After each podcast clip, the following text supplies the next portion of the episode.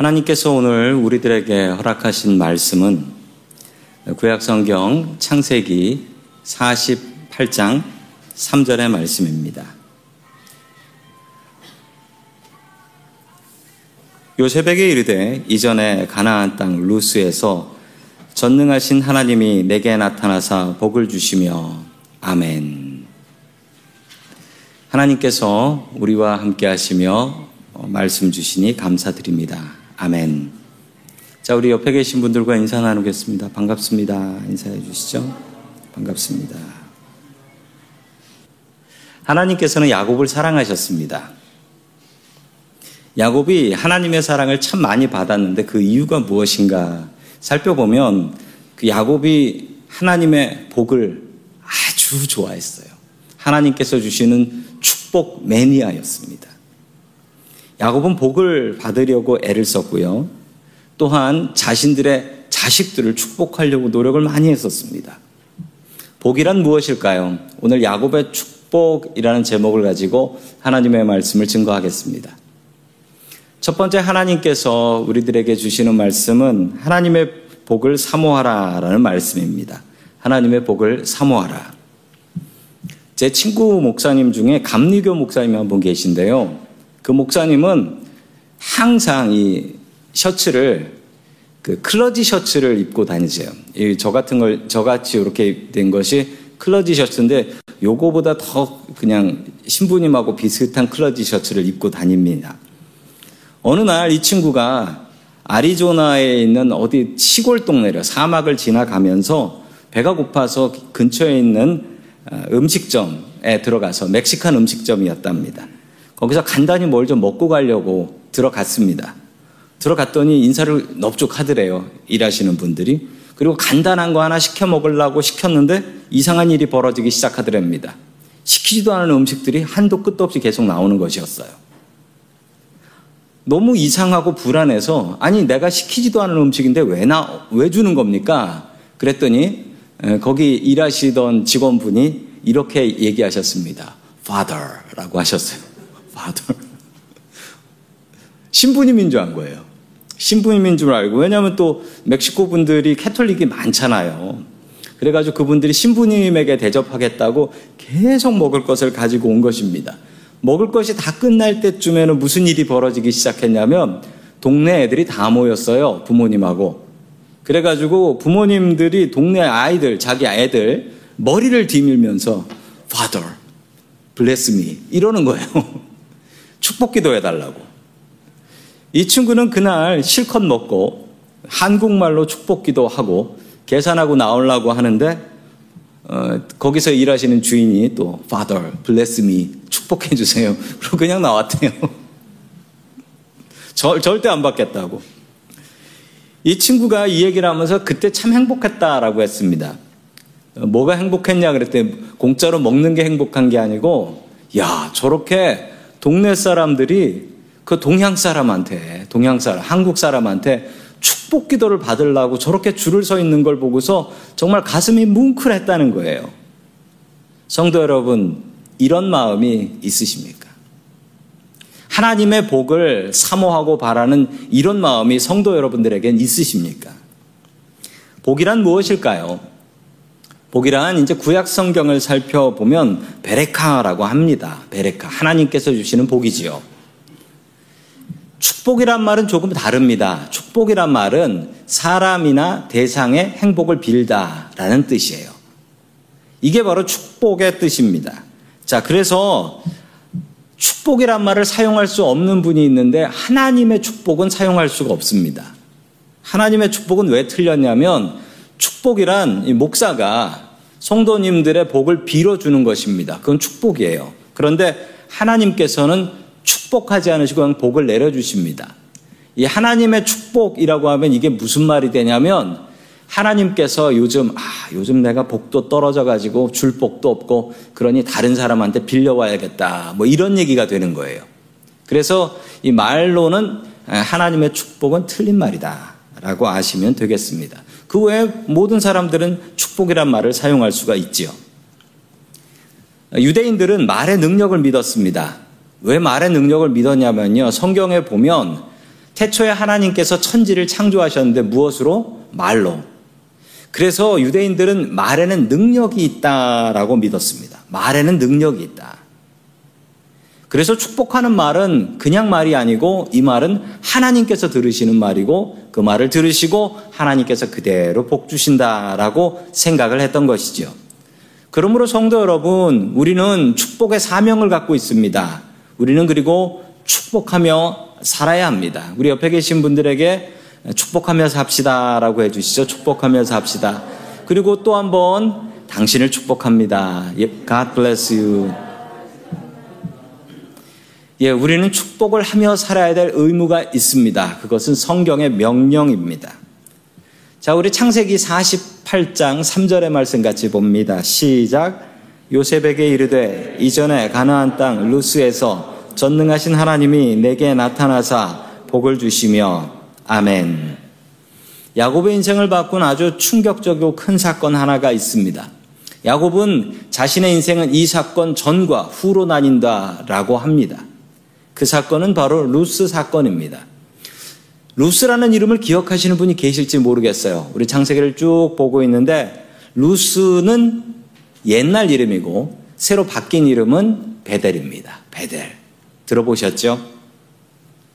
지금으로부터 약 60년 전에 있었던 이야기입니다. 무슨 일이냐면요. 이 베델 사건인데요. 우리 창세기 28장 14절 말씀 같이 봅니다. 시작.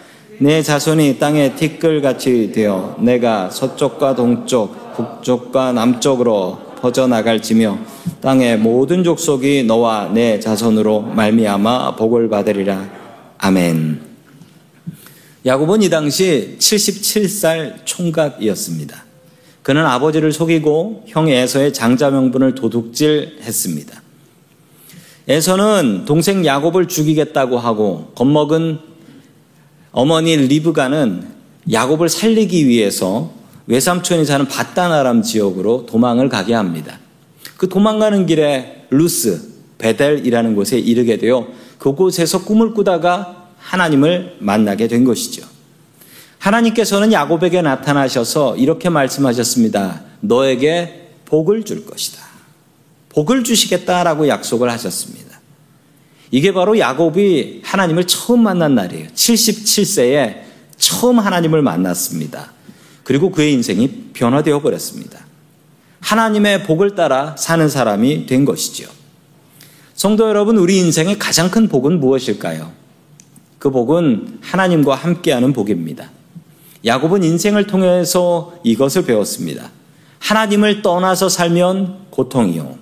하나님을 따라 살고 하나님과 동행하면 그것이 가장 큰 복이다라는 것을 이 야곱은 자신의 인생을 통해 알게 되었습니다. 그래서 그는 내 인생의 가장 중요한 사건 베델에서 하나님을 만나 복을 받은 것이다. 성도 여러분, 우리 야곱처럼 사셔야 되겠습니다. 야곱이 사모했던 것은 무엇입니까? 주님과 같이 길 가는 것이었습니다. 그 길이 어떤 길이든지 그 방향이 어떤 방향을 향하든지 주님과 같이 길 가는 것이 복된 일이 아닌가 이것을 야곱은 알고 따라 살았습니다. 그리고 베델의 하나님을 늘 기억하며 살았던 것이죠. 성도 여러분, 야곱처럼 하나님의 복을 사모하며 살 수 있기를 주의 이름으로 간절히 축원합니다. 아멘. 두 번째 하나님께서 우리들에게 주시는 말씀은 하나님은 차별하지 않으신다라는 말씀입니다. 하나님은 차별하지 않으신다. 야곱이 죽기 전에 하고 싶은 일이 한 가지 있었습니다. 그것이 무엇이었냐면 자기 아버지 이삭도 그랬는데요. 죽기 전에 내 자식을 축복해야겠다라는 것이었습니다. 내 자식을 축복하겠다라는 마음을 먹었던 것이죠. 계속해서 5절의 말씀입니다. 내가 애굽으로 같이 읽습니다. 시작. 내가 애굽으로 와서 내게 애굽에서 두 아들 에브라임과 문하세는 내 것이라 루벤과 시므온처럼 내 것이 될 것이요 아멘. 요셉에게 두 아들인 에브라임과 문하세를 데려오라고 합니다. 축복하려고 했지요. 야곱의 손자들입니다.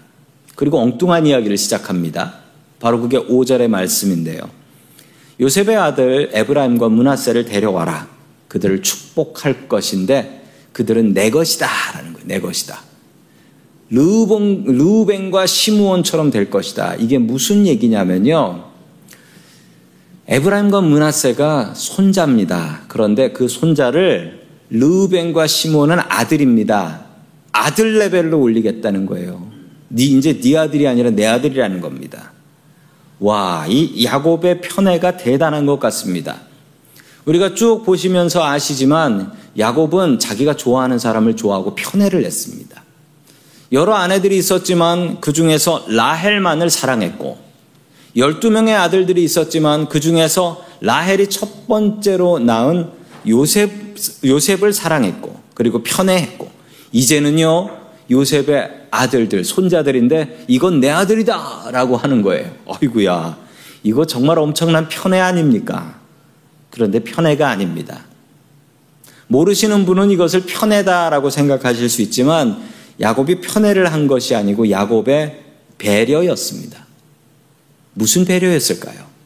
이 당시는 혈연이 참 중요한 시기였습니다. 심지어 그 당시엔 결혼도 남하고는 하지 않았어요. 친척끼리 결혼을 했습니다. 이 아브라함의 가족도 그렇고 야곱도 그렇습니다. 야곱도 자기 친척들하고 결혼을 했습니다. 그런데 이 가정에 문제가 생겼습니다. 그 문제가 무엇이었냐면 먼저 이집트로 내려간 요셉한테 문제가 생겼습니다. 우리 창세기 41장 50절 말씀 같이 봅니다. 시작. 흉년이 들기 전에 요셉에게 두 아들이 나되 곧 온 사장 보디메라의 딸 아스낫이 그에게서 낳은지라. 아멘. 요셉이 이집트 여자하고 결혼했습니다. 뭐 어쩔 수 없죠. 노예로 붙잡혀 가가지고 이집트에서 어쩔 수 없이 이집트 사람 만나서 결혼을 했습니다. 그런데 이 결혼한 장인 어른이 누구라고 나오냐면요. 이집트의 오네 제사장 보디베라래요. 이 제사장이 이집트인데 이게 하나님의 제사장이겠습니까? 그땐 제사장이라는 것이 없었는데 이방 우상을 숭배하는 제사장의 딸하고 결혼을 한 것입니다. 그래서 아들을 낳았으니, 둘을 낳았으니 이 아들은 혼혈입니다. 혼혈. 이거 가족들한테 100% 따돌림 당합니다. 분명합니다. 그리고 이 두 아이들, 에브라임과 문하세는 이스라엘의 역사 성경에서 지워질 아이들입니다. 아니, 지워버려야 될 아이들입니다. 그래서 야곱은 마음이 너무 아파 죽기 전에 이 문제를 해결하려고 합니다. 요셉의 두 아들을 자기의 아들로 입양해버리는 것입니다. 손자지만 자신의 아들로 레벨을 올려버리면 이 문제가 해결돼 버린다라고 생각했던 것이죠. 이스라엘에는 12지파가 있습니다. 화면에 보시면 12지파의 리스트가 나오는 것을 보실 수 있습니다. 자, 저렇게가 아브라함의 야곱의 아들이라고 생각을 하는데요. 왜냐하면 12지파는 야곱의 12 아들이니까요. 그런데 위의 명단을 보시면 문제가 있습니다. 야곱의 아들 중에 빠진 사람들이 있습니다. 먼저 빠진 사람은 누가 빠졌냐면요. 요셉이 없습니다. 요셉 지파라는 건 없습니다.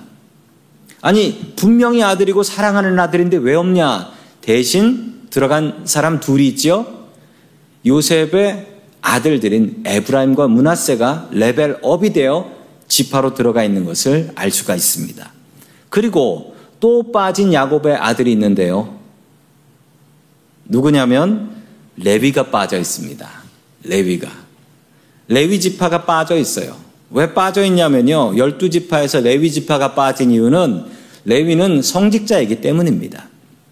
레위는 성직자라서 이 저 지파라는 게 주로 땅을 나누는 지파거든요. 지역과 땅을 나누는 지파인데 당연히 거기서 레위는 빠집니다. 왜냐하면 성직자들은 평신도들 사이에 섞여서 평신도들의 예배를 돕는 사람들이기 때문에 이 사람들은 어느 동네에 사는 게 아니라 열두 지파에 흩어져서 살았습니다. 그랬기 때문에 레위 지파는 저 땅을 가르는 열두 지파에는 포함이 되지 않습니다. 그래서 열두 지파가 되는 거예요. 둘 빠지고 둘 들어간 겁니다. 유대인들은 인종차별이 참 심합니다. 제가 이스라엘에 갔을 때도 느꼈던 것입니다. 제가 차별을 당하고 있다는 게 정말 너무나 심각하게 느껴졌습니다. 그리고 이스라엘 사람들은 혼혈에 대해서는 이방인보다 더 못하게 여겼습니다. 구약 성경 에스라에 보면 바벨론 포로에 붙잡혀간 이스라엘 사람들이 당연히 거기서 이방 여자들과 결혼을 합니다. 그런데 이제 자유롭게 되어 이스라엘로 돌아오게 되었습니다. 그때 그들이 했던 일은 무엇인 줄 아십니까? 자신의 이방 아내와 자신의 이방 자식들을 페르시아에 버리고 이스라엘로 돌아왔습니다. 얼마나 마음 아픈 일인지 모르겠습니다. 성도 여러분, 이 인종에 따라서 난민들도 차별을 당한다라는 사실을 알고 계신가요?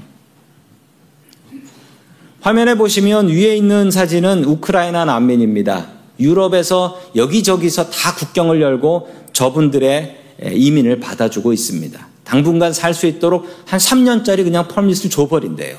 너무나 감사한 일이죠. 그런데 정말 슬픈 사실 아십니까? 유럽에 들어가는 시리아 난민, 아프리카 난민은 때리고 총으로 쏴서 쫓아버립니다. 그 이유는 저 사람들은 백인이 아니기 때문입니다. 그래서 저희 교회가 돕고 있는 분들은 차별 없이 환자들을 돕고 있는 국경 없는 의사회라는 단체를 돕고 있는 것입니다. 인종차별은 하나님을 모욕하는 것입니다. 왜냐하면 인종을 만드신 분은 하나님이시기 때문입니다. 혹시 여기 한국 사람으로 태어나고 싶어 태어나신 분 계신가요? 나는 동양인으로 태어나야겠다라고 해서 태어나신 분 계신가요? 아마 안 계실 것입니다. 이것은 하나님께서 정하여 주신 것입니다. 하나님께서는 우리 모두를 만드신 분이십니다. 그것을 인정하며 살아야 됩니다. 그러므로 다른 민족을 존중하며 사십시오. 어떤 민족은 이렇더라. 어떤 민족은 저렇더라. 라고 생각하며 차별하는 것은 하나님을 모욕하는 것입니다. 다른 민족을 존중히 여기십시오. 우리 모두는 하나님의 백성이기 때문입니다. 차별하지 않고 존중하며 살 수 있기를 주의 이름으로 간절히 축원합니다. 아멘. 세 번째 마지막으로 하나님께서 우리들에게 주시는 말씀은 엇갈린 손을 풀지 말라라는 말씀입니다. 어떤 목사님이 계셨는데 이제 한국에서는 대신방 기간이 있어서 대신방 기간 동안 신방을 많이 하거든요. 새벽 기도 끝나고 나서부터 이제 밤 늦게까지 신방을 하는데 어떤 목사님께서 신방을 가셨는데 너무 피곤하셨던 거예요. 그리고 이 목사님은 신방 가서도 예배를 마치고 나면 손을 들고 그 가정을 위해서 축복 기도를 하셨답니다.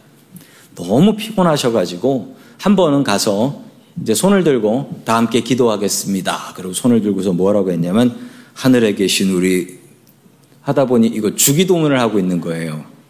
역시 경력이 많은 목사님이라 하늘에 계신 우리 주 예수 그리스도의 크신 은혜와 그러면서 넘어갔대요. 아무도 몰라. 아무도. 목사님들이 또 실수하는 게 또 있습니다. 저도 예배, 예배 때 시작할 때 다 함께 사도신경 하심으로 예배 시작하겠습니다. 그런데 가끔 그거를 잘 들어보시면 다 함께 사도행전 하심으로 예배 시작하겠습니다. 이러는 때가 있어요. 이렇게 틀리고 나면 성도님들이 너무 좋아하시더라고요. 은혜가 넘치고요. 끝나고서 은혜 많이 받았어요 하시는 분도 계세요. 야곱이 너무 늙었는지 축복 기도라는데 큰 실수를 하게 됩니다. 그 실수가 무엇이냐면요. 우리 14절 말씀입니다. 같이 읽습니다. 시작. 이스라엘이 오른손을 펴서 차남 에브라임의 머리에 얹고 왼손을 펴서 문하세 머리에 얹으니 문하세는 장자라도 팔을 얹었더라. 아멘. 우리가 이 에브라임과 문하세라고 하지 않습니까? 에브라임과 문하세. 그런데 이 에브라임과 문하세 순서가 어떻게 되는 줄 아십니까? 성경에 나오지요? 문하세가 첫째고 에브라임이 둘째입니다. 그런데 우리는 성경에서는 다 에브라임과 문하세, 에브라임과 문하세라고 하잖아요. 순서가 바뀐 거예요. 이런 게 또 있습니다. 야곱과 에서라고 하잖아요. 근데 에서가 형이에요. 이 순서 바꾸는 거 이거 되게 성경에는 중요하게 나옵니다. 이 순서는 너무나 중요한 겁니다. 함부로 적지 않아요. 성경에는 이 오른손으로 오른손과 왼손의 이야기가 나오는데 이 오른손은 성경에서 오른손은 힘이라는 뜻이 있습니다. 그래서 우리가 아는 베냐민이라는 사람이 있죠. 베냐민 지파.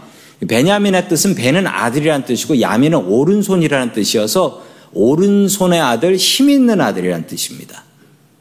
성경의 오른손은 힘입니다. 힘. 자, 그리고 왼손은 힘 없는 손이고 아주 불행하고 뭐 이상한 손이다라고 할 때 이제 왼손이라고 합니다. 그래서 성경에 보면 가끔 왼손잡이, 왼손잡이 에훗, 왼손잡이라고 하면 아주 불길한 사람으로 인정하는 거예요. 성, 영어에도, 그래서 그런지 영어에도 그런 영향이 있습니다. 영어에도 무슨 영향이 있냐면요. 시니스터라는 말이 있는데 이 말은 불길하다라는 뜻이 먼저고 잘 찾아보면 왼손잡이라는 뜻도 있습니다. 왼손잡이는 불길하다라는 생각이 있는 것이죠. 예, 혹시 왼손잡이 분이 계시더라도 상처받지 마시기 바랍니다. 축복 기도를 받기 위해서 요셉은 장남인 문하세를 장남인 문하세를 야곱의 오른쪽에다가 놓은 거예요. 오른쪽에. 왜냐하면 오른손으로 큰 아들, 왼손으로 작은 아들 해야 되니까 문하세를 오른쪽에 놓고 그리고 차남인 에브라임을 왼쪽에 둔 것입니다. 그런데 무슨 일이었는지 아버지 야곱이 이렇게 기도하라고 했더니 어, 그렇게 안 하고 이렇게로 바꿔버렸어요. 이렇게. 뭐 엑스맨도 아니고 이게 뭡니까? 요셉은 야 우리 아버지가 진짜 나이 많이 먹으셔 가지고 눈이 어두워서 이제는 별 실수를 다 하시네 하면서 아버지 그게 아니고요 손을 딱 펴려고 합니다. 그러자 야곱이 이렇게 이야기했습니다. 19절입니다. 시작. 그의 아버지가 허락하지 아니하며 이르되 나도 안다 내 아들아 나도 안다 그도 한 족속이 되며 그도 크게 되려니와 그의 아우가 그보다 큰 자가 되고 그의 자손이 여러 민족을 이루리라 하고 아멘. 야곱이 알고 있습니다. 알고 있는데 하는 것이죠. 그리고 이 축복이 자기 마음대로 하는 축복이 아니라는 것을 이야기합니다. 이건 하나님께서 주신 축복이다. 부모가 마음대로 바꿀 수 있는 축복이 아니란다. 이건 하나님께서 주신 축복이란다. 야곱은 늙고 눈이 어두웠지만 그의 영은 너무나 맑고 밝아서 하나님의 계획과 뜻을 알고 있었던 것입니다. 성도 여러분, 우리 손 바꾸면 안 됩니다. 요셉은 기분이 나빴고 아버지의 엇갈린 손을 바꾸려고 했습니다. 그런데 손 바꾸지 마십시오. 왜냐하면 성도 여러분, 첫째, 둘째, 셋째, 형제 간의 첫째, 둘째, 셋째를 바꿀 수 있나요? 가끔 화나면 바꾼다라고 하는데 그거 바꾼다고 바뀌어지지 않습니다. 절대로 바뀌지 않습니다. 그런데 이 순서를 바꿀 수 있는 분이 계십니다. 누구냐면 하나님이십니다. 왜냐하면 첫째, 둘째, 셋째를 정하신 분이기 때문에 그분은 바꾸실 수 있습니다. 부모는 이 엇갈린 손을 바꾸려고 노력을 합니다. 이 엇갈린 손이 무엇이냐고요? 하나님께서 계획하신 것이 있습니다. 그런데 그걸 바꾸려고 합니다. 첫째 아이에 대한 기대가 있고 둘째 아이에 대한 욕심이 다릅니다. 그리고 이민자들에겐 이런 생각이 있죠. 내가 고생하는 것은 다 자식을 위해서 하는 것이니 나의 이민 생활의 보상이 내 자식들이 되었으면 좋겠다라는 생각을 그 누구나 하면서 삽니다. 그런 욕심이 없는 사람이 어디 있겠습니까? 그런데 참 안타까운 통계가 있습니다. 우리 1세 이민자들이 고생하며 삽니다.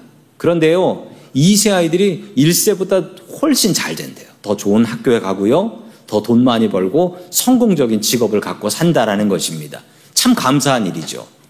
1세들이 수고한 만큼 2세들이 성공한다고 하니까요. 그런데 당황스러운 소식은, 통계는 3세들은 2세들보다 못 산답니다. 그 이유가 무엇인가 보니까 1세들은 고생고생하면서 2세 아이들한테, 우리 아이들한테 너희들은 성공해야 한다. 너희들은 좋은 직업 갖고 살아야 된다.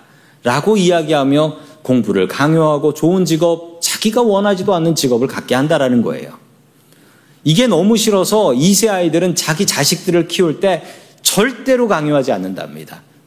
네 원하는 거 하면서 네 마음대로 살아라. 이렇게 얘기하기 때문에 3세 아이들이 성공적으로 살지 못한다라는 통계를 보며 마음이 아팠습니다. 성도 여러분, 인생은 하나님께서 주신 재능대로 사는 겁니다. 콩 심은 데는 콩 나고 팥 심은 데는 팥이 납니다. 콩을 심으신 분은 하나님, 팥을 심으신 분도 하나님.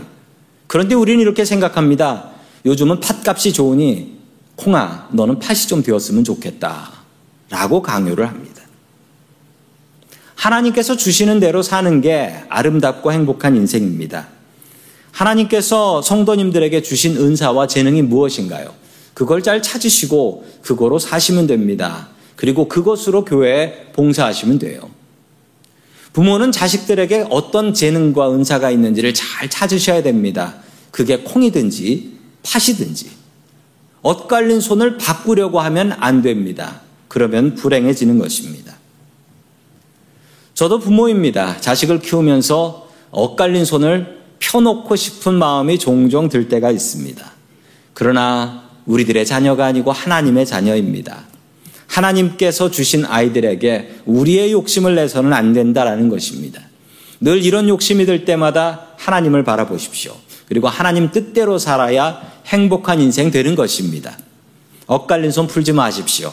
하나님의 계획대로 하나님의 주신 대로 살아가는 저와 성도 여러분들 될 수 있기를 주님의 이름으로 간절히 축원합니다. 아멘. 다 함께 기도하겠습니다. 사랑이 많으신 하나님 아버지, 아브라함을 복의 근원으로 삼아 주시고 우리들을 그의 자손으로 삼아 주시니 감사드립니다. 우리도 야곱처럼 복받은 사람이 되게 도와주시옵소서. 주님과 동행하는 것이 우리의 인생의 가장 큰 복이라는 사실을 알게 하여 주시옵소서. 하나님께서는 세상을 만드시고 세상의 모든 인종을 만드신 줄 믿습니다. 하나님께서 만드신 사람들 차별하지 않고 사랑할 수 있게 도와주시옵소서. 주님, 우리들은 욕심이 있습니다. 하나님께서 주시지 않은 것을 차지하려는 욕심이 있습니다. 그 욕심 때문에 가정까지 힘들고 어려워집니다. 주님, 우리들의 욕심을 내려놓고 주님을 의지할 수 있게 하여 주시옵소서. 우리의 창조자가 되시는 예수님의 이름으로 기도드립니다. 아멘.